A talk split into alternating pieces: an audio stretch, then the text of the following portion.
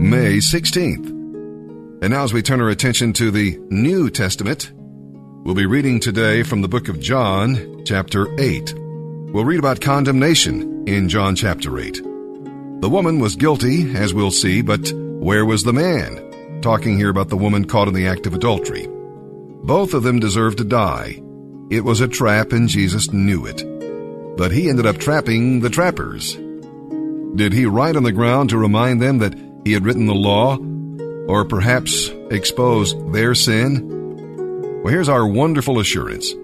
There is therefore now no condemnation to those who are in Christ Jesus. And we'll read about illumination. The religious leaders did not know where they were going or where he was going because they were in the dark spiritually. Completely blind.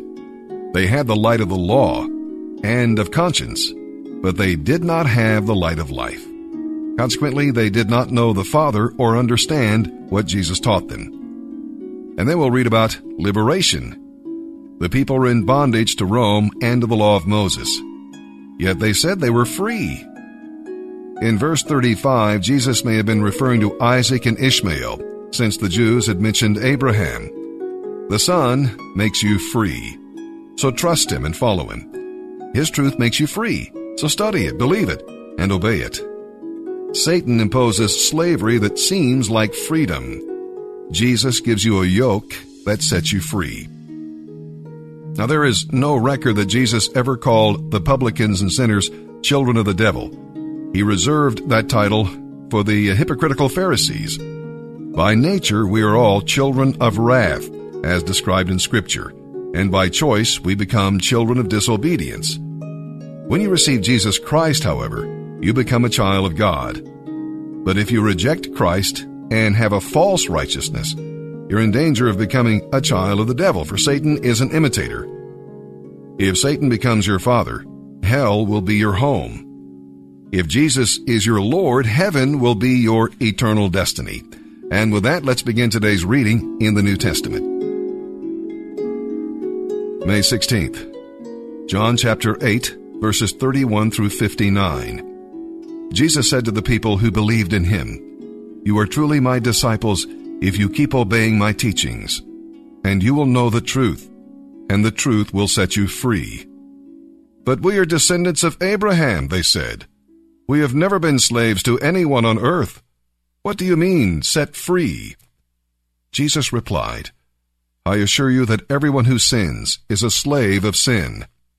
A slave is not a permanent member of the family, but a son is part of the family forever. So if the son sets you free, you will be free indeed. Yes, I realize that you are descendants of Abraham, and yet some of you are trying to kill me because my message does not find a place in your hearts. I am telling you what I saw when I was with my father, but you are following the advice of your father. Our father is Abraham, they declared. No, Jesus replied, for if you were children of Abraham, you would follow his good example. I told you the truth I heard from God, but you are trying to kill me. Abraham wouldn't do a thing like that. No, you are obeying your real father when you act that way. They replied, We were not born out of wedlock. Our true father is God himself. Jesus told them, If God were your father, you would love me, because I have come to you from God. I am not here on my own, but he sent me. Why can't you understand what I am saying? It is because you are unable to do so.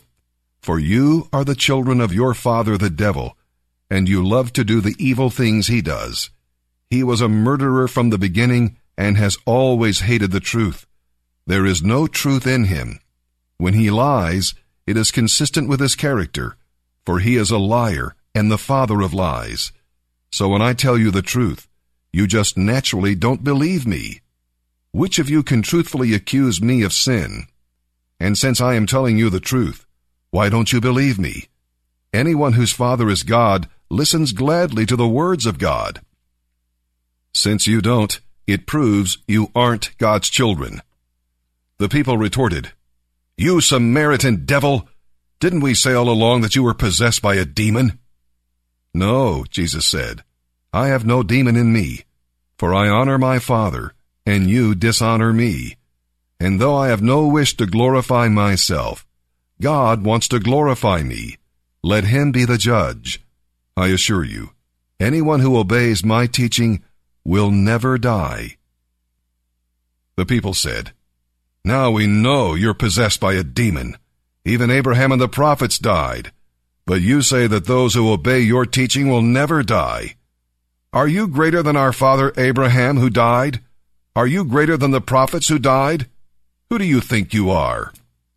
Jesus answered, If I am merely boasting about myself, it doesn't count. But it is my Father who says these glorious things about me. You say, He is our God, but you do not even know Him. I know Him. If I said otherwise, I would be as great a liar as you. But it is true. I know Him and obey Him. Your ancestor Abraham rejoiced as he looked forward to my coming. He saw it and was glad. The people said, You aren't even fifty years old. How can you say you have seen Abraham? Jesus answered, The truth is, I existed before Abraham was even born. At that point, they picked up stones to kill him. But Jesus hid himself from them and left the temple. Hey, this is Antoine Fudge, and I'm here with Chris, my man. He comes here to Tuesday Bible study. Ever since uh, I've been coming to Bible study here, me and you have gotten close. Uh, I just want you to let everybody know in the refuge how important this is for you to come here every Tuesday, and also what drives your commitment to come here every day. Thank you, Antoine. Uh, the reason I come is my love of God, of course, and Jesus and the Holy, living Holy Spirit that guides me to come. It's the highlight of my week. I uh, I believe in the body of Christ, uh, the collective unity of Jesus Christ, uh, like an army of soldiers and of saints working together to strengthen uh, his for His purposes, uh, to learn what He's doing in our lives each day, each minute, to glorify Him. So to do that, I've got to stay in the pack of the body and in the Word of God, which is shared every Tuesday here at the Refuge. Uh, we build each other up. We get healed when we have problems. Uh, we can tra- transparently confess our souls to men. Uh, we can say anything, tell the truth, because we're like a band of brothers that are all in this place together.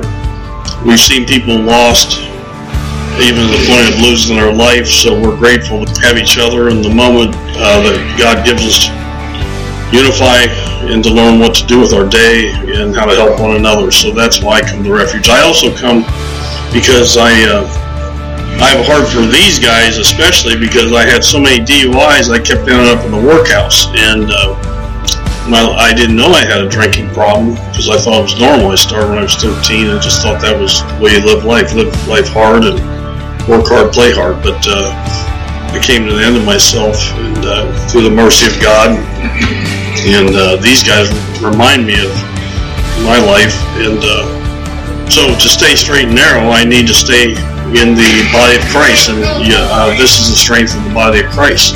Every Tuesday night at the Refuge. So that's why I like to come. Thank you, Antoine. Hi, my name is Penny Brown, and I um, actually was blessed to um, run or help run the ministry Feed My Sheep here in Jericho, here at Jericho.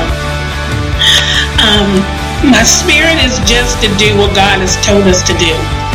And that is in Matthew's 25, and it starts at 35. For I, I was hungry and you gave me meat. I was thirsty and you gave me drink. I was a stranger and you took me in. Naked and ye clothed me. I was sick and you visited me. I was a prisoner and you came unto me. This is what Jesus wants us to do. Feed My Sheep is a ministry for the homeless, the broken, and the ones people that are in despair. And God has sent us down here to minister to the brokenhearted, to those that don't have no hope. We're telling them about the hope of Jesus. So, um, like I said, Jericho, we do it every Tuesday. We're here in Franklinton, also in the Hilltop. and it's all for Jesus and it's all for His glory. Hey, Irina here. Um, I just wanted to do a huge shout out to Refuge Fellowship. I've been serving here for, I want to say, six years now with Sheep Ministries, and I don't think I've ever seen a group of people so passionate and so excited to serve. Um, I really want to thank you guys for always coming in, being super positive, really encouraging. It's honestly encouraged me in this ministry, and literally no matter what we ask you guys to do, you guys are there, you guys are in full force, and it's just, it's an incredible um, journey to see God work through you guys, to change your lives, and to hear about how good God is in your life. Thank you guys so much for serving and coming. Today we'll be reading from Psalm 112, verses 1 through 10. Blessed is the man who fears the Lord, says verse 1, and verses 7 and 8 declare he will not be afraid. See, when you fear the Lord, you need not fear anything else. The fear of God is the fear that conquers fear. Now, this applies to fears about your family and your finances, and even fear of the dark. If you dread making decisions, the Lord will help you. You can count on that. When you fear the Lord, you need not fear bad news. And we'll also see that because you know He's in control of all things, you can rest in Him. Psalm 112 also teaches us that you need not be afraid to give because God will use your gifts and reward you. And do not be alarmed at your enemies. God will take care of them as well.